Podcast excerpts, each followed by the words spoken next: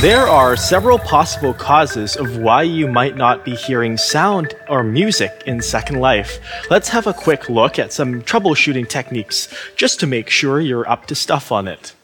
Right here, this upward pointing arrow thingy, if you click on that, it'll show you the volume levels. Make sure that things are set to a reasonable volume. Something I also like doing is playing, trying to play sounds with other programs on my computer like iTunes just to make sure it's not the speakers at fault or something like that.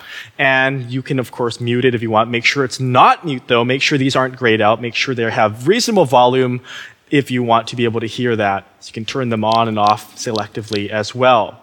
Another thing, of course, is you can go to the edit menu and in preferences, right here in the audio and video tab, you want to make sure that if you want streaming music to play automatically, that you have this on, automatically play media, and that you also have these enabled. Because if these are disabled, then you won't be able to play streaming music or media, meaning usually movies or web pages on land parcels. So let's turn both of those on and notice how they get ungrayed when I do that. I'm pointing at the screen, but you can't see me.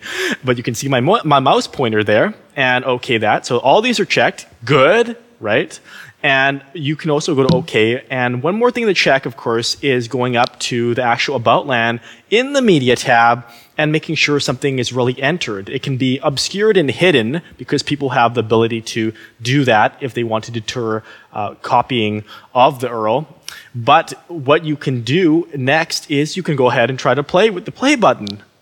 Do we have sound? Do we have sound? Yeah!